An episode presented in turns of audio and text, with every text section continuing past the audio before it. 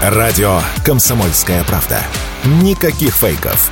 Только проверенная информация. Протяженность пробки, вытянувшейся на подъезде к Крымскому мосту со стороны Краснодарского края, этим утром достигла 13 километров. Точные данные постоянно обновляются, но известно, что в ожидании проезда тысячи водителей и пассажиров томятся до сих пор. Сообщается, что пункты досмотра не справляются с наплывом туристов, однако власти уже пытаются решить эту проблему, рассказала корреспондент «Комсомольской правды» Кубань Ангелина Назарчук сообщил Минтранс России, что сейчас будет распределять также часть сотрудников из Крыма на Кубань.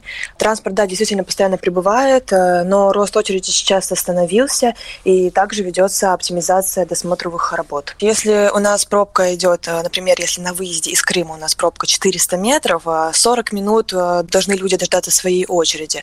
Примерно досмотр 5-10 минут. Как все это выглядит, Радио КП рассказала Мария из Белгорода, которая все еще пытается добраться до Крыма.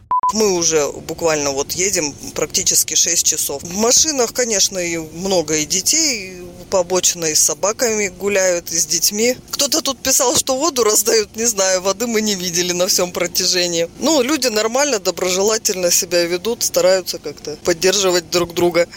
По словам очевидцев, обстановка в пробке мирная и спокойная. Правда, несколько усугубляют ситуацию пресловутые обочечники, рассказала нам Юлия из Смоленска, которая находится в пробке на подъезде к Крымскому мосту с раннего утра. Почему такая пробка, лично мое мнение? Потому что, ну, действительно, мне кажется, мало очень пунктов досмотра. И многие, тут уже даже несколько машин мы видели, едут по обочине и просто вот, знаете, вклиниваются вот так вот в эту пробку. Напомню, что пробка на Крымском мосту образовалась еще в субботу 1 июля. К вечеру она достигла 7 километров со стороны Кубани. Василий Воронин, Радио «Комсомольская правда».